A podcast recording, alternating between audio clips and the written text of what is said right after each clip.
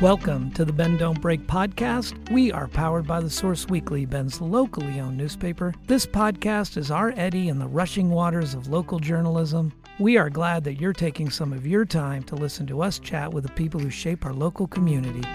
Thank you to our presenting sponsor, Remax Key Properties, a family-owned, full-service real estate brokerage specializing in residential, luxury, commercial, new construction, and ranch and land properties. Their new state-of-the-art facility at 42 Greenwood Avenue is a modern, collaborative space and the new home of the Bend Don't Break podcast recording studio. Hi, everyone. I'm Aaron Switzer, publisher of The Source, and glad you're joining us today. We have Shanan Kelley. Shanan is a writer, producer, and entertainer, as well as the creator, producer, and host of The Night Light Show with Shanan Kelley and Magnificent Guests, a live variety-style community comedy show which has been running in Bend for a decade. She's also the producer and headliner of the She Stands Up, an all-women stand-up comedy and music show benefiting several nonprofit organizations. She's an in-demand MC, auctioneer, and moderator, as well as a keynote speaker. She's also a certified yoga teacher and is currently at work on her first book. Of course, there's more than that, but that's the start. That's how we'll jump into it. Thanks for being here. Thanks for having me. This is really, really fun. Well, when your press release came out that the Night Light Show, or did I get that right? The Night Light Show was 10 years old. I was like, that is incredible. And I reached out to Donna and was like, we've got to get her on the show and chat with her at this moment in time. I was so happy to get your email because I'm in shock that it's been 10 years. You know, it really was like one of those things where I'm like, well, let's do this. Yeah. You know, and we did it one time and it was like very successful. Although I will say we were doing it at Tin Pan Theater. And so, you know, it was like 33 seats, like some standing room. So not too hard to make something successful in a space that small, but it is like something special right away. So, you know, we're like, well, we'll do it again. And then, you know, you just keep doing it and it's changed so much. And then it's also like stayed very much the same in many ways. And then 10 years happened. So I know. I mean, you tell me how that, I had that experience when the paper turned, the sources had their anniversaries, 10, 15, but when we turned to 25, it was like, I had that moment with like, how did we get here? I still think of myself as being kind of like 25 myself. Yeah. So how could it possibly happen? I look back on those like early days when we were working the show, those first like 2 years where it was like fast and furious. And I'm like, we were such babies. Yeah. And we didn't feel that at the time, but I look back and I'm like, we were babies. Yeah, right. So that's how it happens. We started this, we were babies. Now we're teenagers. You become kind of a... I mean, you're so ingrained in Bend entertainment, Bend local entertainment. I mean, this is the thing you've done 10 years, but you've done so much and you've been such a part of creating culture here. So yeah, thank you. Thanks for being here. Yeah, so looking back at the show, do you have, when you first started out, what was it that motivated you to be like, I really want to get in there. I really want to get on a couch. I want to talk to these people and do crazy stuff like. That's such a great question. I have theater background and a comedy background and was doing a lot of stand-up and sketch, or I should say more sketch comedy and improv and then some stand-up in Seattle prior to moving to Bend. And I came here as a business person. I was reopening a business that had closed and did that for a couple of years and theater took a back seat. And so that was during the recession years. I came here in 2009 and I left that business in like 2012. And so in 2013, after having experienced trying to save a business during the recession, I was like, well, shoot, it doesn't really matter what I do. Let's start a variety show. And then after the fact, many of my friends were like, oh, you've been talking about this for a while. Yeah. So I think for me, it's a really easy way to kind of blend all the things that come naturally to me, which is using comedy in a way that is... responsible and fun and like invites a lot of different types of people to be a part of it. And then wanting to really highlight all of the cool things that I saw going on in my community and support the different business owners that I saw doing neat things. And that was really like a huge motivator. And then what's funny is there were all these other things that happened that I didn't necessarily plan on. Like right away, I was like, I got to get Chelsea Woodmancy. Like I've got to convince this person to do this show. Right. And I was like a huge fan of hers. I miss her a lot. I know, me too. Yeah. I was like writing her. She laughed and she's like, you literally stalked me. She was like in Europe or something. And I was like emailing every email address I could find for her. Right. I emailed her family members. I emailed her boss. I was like, can you get me in touch with this person? And and so she did say yes. And that was amazing. And then one day, I walked into Tin Pan to talk with Michael Avoy about, you know, we picked a date. So what are we going to do? And he's like, well, I want you to meet this guy, Jesse. And I was like, okay. He's like, he's a filmmaker. You can't, you know, he approached me, he wants to do fun stuff. And I had never really had the vision of the film aspect. And Jesse and I met, and like right away, we like made the same joke twice. And we were like, I know you. Right. So then we started making films. And that I think was the thing. And it always has been the thing that it adds such a special element to the show that is unexpected and is like truly silly. Yeah. And it, you know, like at the last show that we had in September, I showed a film that we made. We must have made that. I got to go back and look for sure, but we must have made it in like 2014. Yeah, I think around there somewhere. Yeah. And it was still so funny. Like Chelsea's so brilliant in it. We did this, it's whole like farm to pharmaceuticals silly thing where it was like, we go to a farm and we're like growing these pills and blah, blah, blah. Yeah, I mean, you kind of got to watch it. Right. But, but we showed it and I was like, oh, it's like still stands. Yeah. You know? Well, I remember working with both of them. And I think it even launched from your show on when we did the King and Queen of Winterfest, and they did all these hilarious, because at the time we were like, we should have mascots or some kind of theme for it. And I had no vision for what that was going to look like. And they came in and did all these character sketches for the kings and came up with these different things. It was so hilarious. I just came across those clips the other day. Oh my God, I would die to see them. The same thing. They still stand. It's so funny. So funny. Bernie Inferno. And it was just great. I mean, they're both such incredible, incredible creators and so funny. And so like, they're going to give their all, you know? So and they did this for me, and this is something I could never properly even express my gratitude in this lifetime for. But like they really, if you give them a platform, if you give them the ability to just be themselves and be fully creative, like stand back, because something's going to catch on fire.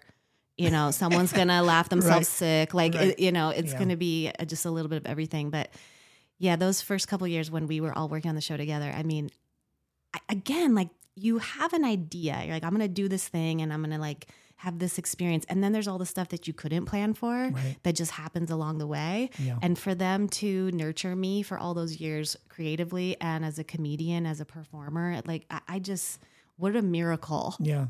Well, I think it's fair to say, you know, when looking back, and I mean, it's 10 years now, and is during that time in Ben's history, I mean, it's hard to find creatives then. I mean, that was kind of a cool part about it, is the town's pretty small. And when you found them, you just latched onto them and you were free to do. I mean, you knew you weren't going anywhere else. You weren't shopping different comedians in town. Like, oh, well, you know, Chelsea's great, but maybe I could go get X, Y, or Z. No, it was, you know, you knew who the truly creative people were. And so everybody was all in. It was like, oh, well, and if she's got the variety show and I'm a comedian, we're working together. And, and you know, it's it was kind of a special time. I couldn't agree with you more. And I reflect on this a lot, because I think, and I include like all of the artists and all the musicians, because you think like Carrie Brown at the Workhouse, and you think like all the things that were happening at that time, everything that was happening in Tin Pan Alley, Tin Pan Theater showing all their independent films. There's like so much, you know, the cafe scene is like just really starting to thrive. And I think to myself, like, me and my friends did this really wonderful thing where we were truly just surviving. Like we lived in a town that had absolutely nothing going on for a period of time. Right. So we did what we did best. We just like gave ourselves full license to be creative. And that is why this town feels so good now. Yeah. Like, and maybe you don't know that, because maybe you weren't here for that part, but like that is what is underneath all of this, you know? Yeah. You know, you can see how it's emerging now as like, yeah, there's so much culture and more power to it. You know, I mean, you've got a lot more options now, and there are more than one key comedian. And I'm not saying during that time there was only one, there were more great people, but you know, the sense is that, you know, people are going to be able to pick and choose now as the town grows. But it's good to look back and think, no, we were gutting it out with like just a few. Well, it was like the reason it went so well is like there was nothing else to do. Right. I mean, there was nothing else happening like that at the time. Yeah. And I have always known that what was really special about a variety show is that, you know, one of our key demographics is like parents, for example. So they get one night out a month maybe. And now they don't have to just pick comedy right. or just pick music or just pick a community event. They can come to this yeah. event and get it all. And it's a really safe gamble with that one precious night out, yeah. you know, and now you have endless amounts. You know, there's 3, 4, 5 comedy shows, good quality right. comedy shows happening every single weekend. Yeah. So yeah, it was, yeah, yeah, that was special. How do you, I mean, you're from reading your bio, you mean you've got so many different things going on, and how do you pick and choose and prioritize and keep comedy in there along with all the other stuff you got going on? I love that question. Thank you. Yeah. I mean, it's probably been a bit of trial and error because when you work for yourself, as you know, it's not easy. So there are very distinct positives about working for yourself, and you have to make all of those, you have to make the most of all of those. So I think along the way, I have really learned so much about when I'm working so hard, what it feels like when something is a yes and when it feels like something is a grind. Yeah. And I just cannot do a grind anymore. Not when there's this much going on. I just can't give you the best of myself when I'm doing that. Yeah. So I've really learned to try every single time to make any project I'm taking on like as close to a perfect fit as possible. And I will say like my commitment to that has resulted in this like amazing work life that I have. Yeah. I'm never bored. I work with amazing groups of people. I like learn so much all the time. I'm super engaged. I'm like working on my skill sets all the time. It's funny to watch myself manage all these different projects at once. Yeah. You know, I'm like, how am I doing this? And also I do it the way that it makes sense for me as a creative person. And like any other person who would like have any sort of knowledge of project management would be like horrified. It's a lot of like post-it notes and long lists. And well, anytime you're going to have continuity, you've got to have found what works for Shanan, you know, like, and I know if people got in and looked at the Aaron Switzer methodology, they would immediately stop funding, pull plugs. Yeah, no one would ask me to like set up a course right. to teach other people to do it this way. Yeah. What do you, when you think back, what do you think put you on the path to, I mean, comedy is one of those things that, you know, your brother and sisters don't have it. You got it. It's kind of a gene, but usually it comes from somewhere else. Like what do you point to? That's such a good question. It's so interesting you say that because I just last night was talking with my friend, Susanna Spee. She's an incredible comedian and she teaches comedy, she teaches stand up and she teaches to kids in underserved communities, and she teaches to old people in nursing homes, and she's just had an incredible career, and she's an amazing mentor and friend to me. And she was actually saying, Shanan, you have the genetics of comedy. You know, like anybody can like learn this as a skill set, and they can like do the thing and like set up the da-da-da. She's like, but this is actually like who you are. And my experience has been, I actually do have a very funny family. We had pretty stressful family life growing up, and I know that that's not uncommon. And so the way we got through that is that we laughed a lot, and my dad's hysterical. My grandpa, my dad's side, he's like an absolute jokester. And so, I mean, I've been watching every comedian that you've ever known, anything funny, like Three Stooges, friggin', you know, my dad had a lamp that was, oh gosh, my brain's not going to work for me right now, but this is like the first comedian that ever lived, you know, like the first guy that was doing comedy. And so, so it was very much like a survival skill. Yeah. And then like through the years I stuck with it, and now it has become my most marketable skill to offer in my career. So I think it's a best case scenario type of situation. I will say my younger sister, who is not actively performing right now, is she's the funniest one out of all of us. Yeah. And I hope that she listens to this podcast and gets her butt on a stage, because she's so talented and she's like an incredible musician, but she is so funny. And I love to tell people like, oh yeah, like, you know, I have this gift of comedy, but like my sister's really funny. Yeah. Yeah. I like to talk to people who come from those kind of environments, because my house was very similar. Like, you know, I've got a very funny sister, and it's one-liners and zingers. She's not, you know, the platform performer, but in my house, constant. You had to have the comeback zinger because they were going to hit you on something, and it was going to go down if you didn't take it up. So, you know, you're always kind of on. You've got to be ready. Oh yeah, my sister and I were laughing. We were talking on the phone the other day, and she said, you know, Ryan, her husband, they had watched the movie Three Amigos. You know, which I mean, what? And so anyway, she's like, we watched it, and it was his first time watching it, and he said, gosh, Chris, I never knew this all these years we've been together, but like most of your material came from this movie. And we laughed so hard because I'm like, oh, come on. You might need to reevaluate that. We just thought that was so funny. Yeah. The Three Amigos. The Three Amigos. I mean, I would love to uncover something and find out that my sister was like secretly like piping from some bad comedy in the 80s. You? Oh, yeah. Man. Right. There's a lot of bad comedy from the 80s. Yeah. Yeah.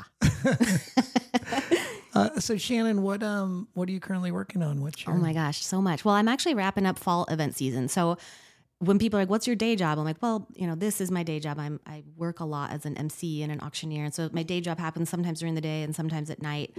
And I am a writer, so I have lots of writing projects that I'm working on. Right now, I'm actually working on something so exciting. Visit Bend asked me to write the foreword for Ineffable Volume 5. This is like beautiful photography book that they put out every year. Yeah, yeah. And I've never been asked to write a foreword. And I'm like, oh, this is so cool. And then I'm like, oh my God, now I have to actually write it. And it has to be so good. Yeah. So I'm in the middle of that. I've got a first draft down. I've had many conferences this year. So I just wrapped up the Working Together conference, which is all of Oregon State Workforce Partnership. So anybody who has any sort of say or investment in developing the workforce in the state of Oregon comes to this conference. Wow. It's amazing. I learned so much. And you're putting that together? And I wasn't putting it together. I'm the MC. Oh, so I get to come in and just like help the audience get through all the content. Right. You know, it's really wonderful. It's like, it's so funny to have found this really unique way of using my skills. In fact, actually, I was thinking about this the other day. I remember, I think it was the third show we ever did. It was in March, and our guests were Erica Riley of Spork and many other amazing projects. And then Tana Fensky, who worked for Visit Bend for many years, accomplished writer. She's published like 15 novels or something. Romance novels. Yeah, good ones. Yeah. So Erica Riley was like, you know, Shanan, I think you could really like make MC, you could like be an MC that could like be your gig. And I was like, oh, wild. You know, we were like on a walk and that was like her big idea. And then like, here we are. And I'm like, oh, that did happen.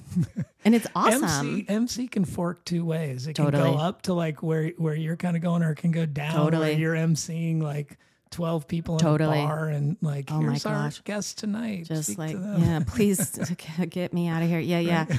No, I mean, I'm really lucky. I work a lot with Edco, so I do many of their big events. Yeah. I do Pub Talk, which is, I believe we do like 9 or 10 a year. And then I do Ben Venture Conference for them, which is one of my favorite events. Wow. It's like so mentally and physically demanding. And I love it so much because I know a little about a lot, Aaron. So it's the subject matter is really like, it's a smorgasbord. It could be like just any number of random things. And it's very, very quick. And I love that one. And then I also do the luncheon for them.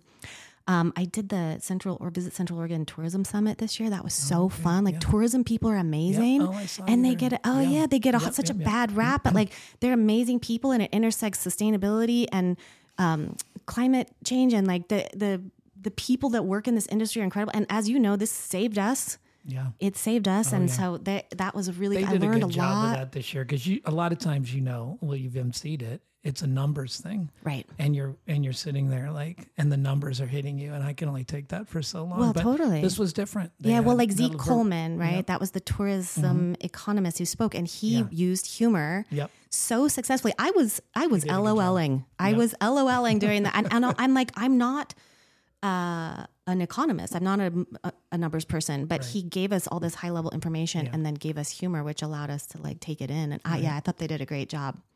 So I'm curious about the other part of your job description where you said auctioneer. Oh yeah. So I mean you're not talking that fast now, but I can. But you can. I mean, that's one of those things where like I look back when I'm younger and I think I never would have been like, I want to be an auctioneer. Right.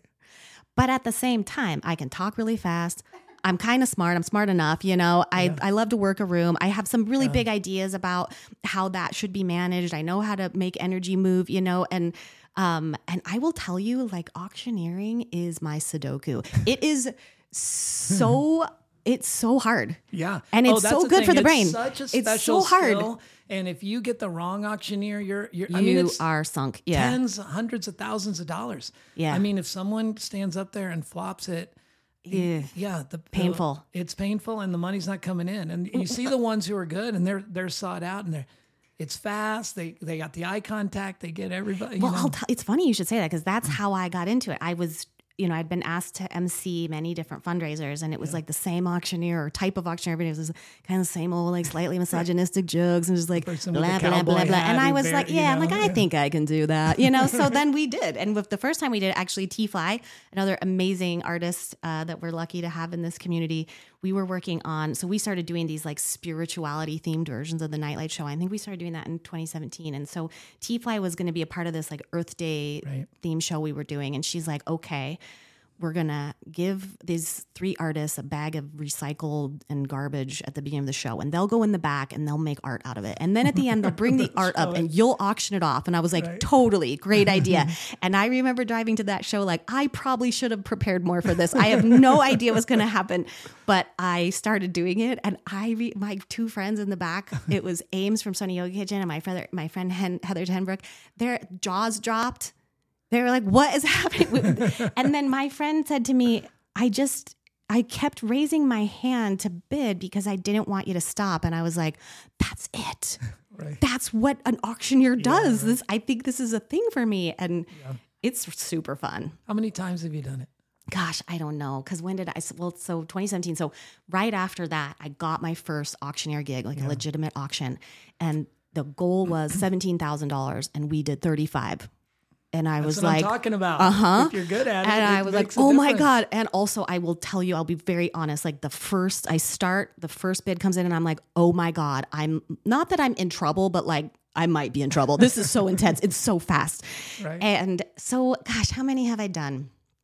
I don't know, maybe 20, 30. Yeah, I had a big one in the Bay Area this past spring. Really? And I'm telling you, it was so wild. There was like 350 people there. I sold Beyonce tickets for $10,000. I sold a diamond ring for $10,000. I sold three trips at Cabo for $11,000. I mean, it was wild. And that's so fun. And actually at that one, because my strategy, so there's a lot of strategy that goes into fundraising, as you can imagine. And most of that happens before. I can't imagine, because when I see that action app up there, it's beyond my ability to comprehend. Like that person's talking a mile a minute, they're locking into everybody. They're pulling money out of the air. A lot of it doesn't make sense. Like, it's wild.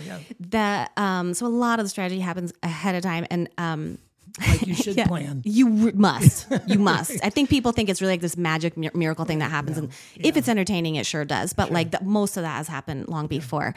But the thing about fundraising, and especially an auction, a live auction, is that the number of people in your audience that actually participate is very small.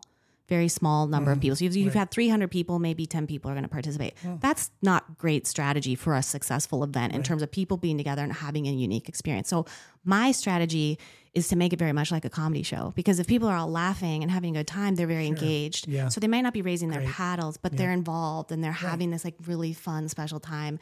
And I found that in that auction, when it was so big and we were selling so many things and it was so fast, and it was just like, it was... I was praying so much before that auction, and it was all happening. And I'm like, this is so wild. But, I really had to work to get my my content out because things were flying at me so fast. I'm like, how am I going to get my jokes in? But I got jokes here. Yeah, I got jokes. I got stuff to tell you. I need you guys to stop buying so I can get to the slow down. The I'm put really your here. Wallets down. Yeah, I mean, but then I think too, like when something that magical is happening, I mean, wild content came through me that. You know, I had no idea. One of the organizers was like, where did that come from? I did. All my angels were in the room. Yeah, she was like, where did you come up with that? I was like, heaven above. And then that's like, so when I always think about living here in Central Oregon, I'm not an extreme sports person. And certainly when I first moved here, I was like, how am I going to fit in? I'm not flying down mountains or, riding a bike 70 miles a day. Like I don't, is this a place for me? And actually, this is my extreme sport, because at any time, comedy, live performance, it could take a hard left. So I'm always like, I want to push it just to the, and not, I want to, because I don't want to. All the extreme sports I've ever participated in are never as much of an adrenaline rush as when you step out from that curtain and walk towards that podium. No doubt. Way more adrenaline going through you as you're like, good evening. Mm-hmm. And all of a sudden 350 eyes. And you have to get to know, hey, sell me something. Totally. You have to get to know those people very quickly, because you need to know, like, how do I relate to these people? How do I push it just the right amount? How do I, and stick your jokes in. Well, totally. And even if I'm not nervous, like my body's still, I'm like the sweat is happening. You know, it's your body goes through this whole thing. So that's an interesting part of what I do. The only reason you're saying you're not nervous is because you've just learned to recharacterize it when you get up there. Like everybody's nervous. It's just that you know what's coming. It's a different time. Yeah, I just know you've got to deal with this. Right. You've got to face it. Yeah. You got to talk fast. So I'm glad I asked you about auctioneering. Oh, me too. Yeah. So then, and there's also yoga, and then so flip side, like, and not just doing it, but teaching it. Yeah, teaching it. And I've got, let's see, I started at Mandala and then quickly started teaching at Groove Yoga, which is, I think, one of our oldest, longest standing yoga studios in town. And I've been there since 2011. So I've got 12 years in, and that's really something special. That's longer than your night show. Yeah, it is. Yeah. It is. It's like, it's the foundation. It's like the place that, Groove Yoga has my back for sure. Yeah. And I'm so grateful. And what I will also say, and this might surprise you, I don't know, Donna, you might not be surprised by this, but it's all the same skill set, just in a different context, because I'm moving energy in a room, I'm guiding, I'm shaping. It's like, it's all the same. These are the same skills. I just offer them in different rooms. It's just way in slow motion. Totally. It better be, or like people are going to be in trouble. If there isn't a place in your future for auctioneer yoga. I mean, let's hope so. Let's go. Let's move. And let's raise a bunch of money for somebody special. Give me what you got. I mean, I will tell you, I have been wanting for a really long time, and I've been talking about it. And when I'm talking about something, it's going to happen eventually. It's just like, when am I going to actually do it?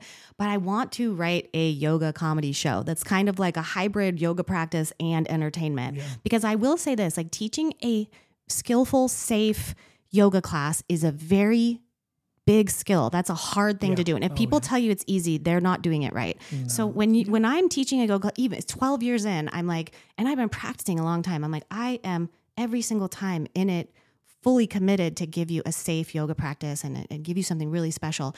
And I have found it very challenging to really successfully work humor into that. I have friends who are good at it, and I've seen it, and I think I've done a little bit here and there, but I'm like, I want to really explore what that looks like, because I think that would be fun for people who are into that. It's kind of like a church comedy hybrid. 100%. Now you get me. I was wondering how spiritual your yoga instructionals are. Like, yoga can go either way. Oh yeah, yoga can go a number of ways. More towards the spiritual. It sounds like you're going to take it more towards a comedic hybrid in there. Well, I mean, comedy is like the most noble of professions. Yes.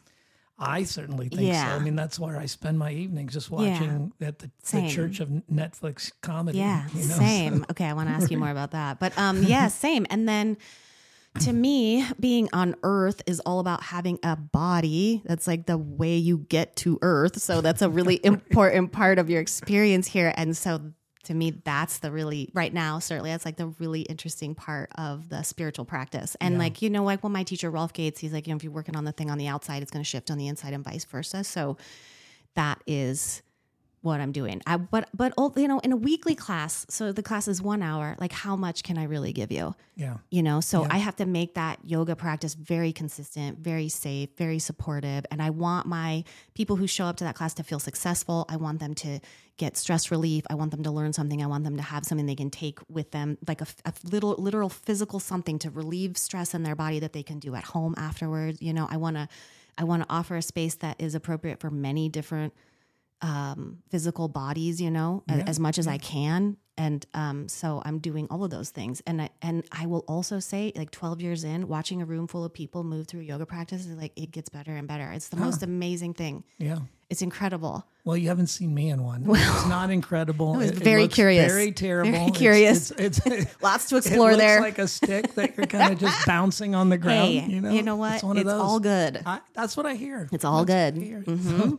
Shannon, we're at the end of our time. I could do this for hours, me too. But this is great. Anything that listeners should know before we part? Like, any fantastic website I can send them to? Yeah. I'm picking up what you're putting down. So the best way to keep up with us, of course, is our newsletter. That's been going for about 10 years now. So you can message me, you can email me directly, you can hit us up on social media to get on the newsletter. Otherwise, we're quite active, typically on Instagram, and I do try to put updates on Facebook. And the web page is actually going through a little bit of a makeover. So that's thenightlightshow.com, but that'll be back up probably soon, hopefully sooner rather than later. Yeah. But Nightlight Show on Instagram and The Nightlight Show on Facebook. And then you can email me at thenightlightshow@gmail.com. You can email me at ShananKelley@gmail.com. You can find me on my website, which is just shanankelley.com. So yeah, we have a celebration show that will be coming up soon. I had a date and then the venue had to push back. So I'll have an update for that soon, okay. But we'll post that. On your website.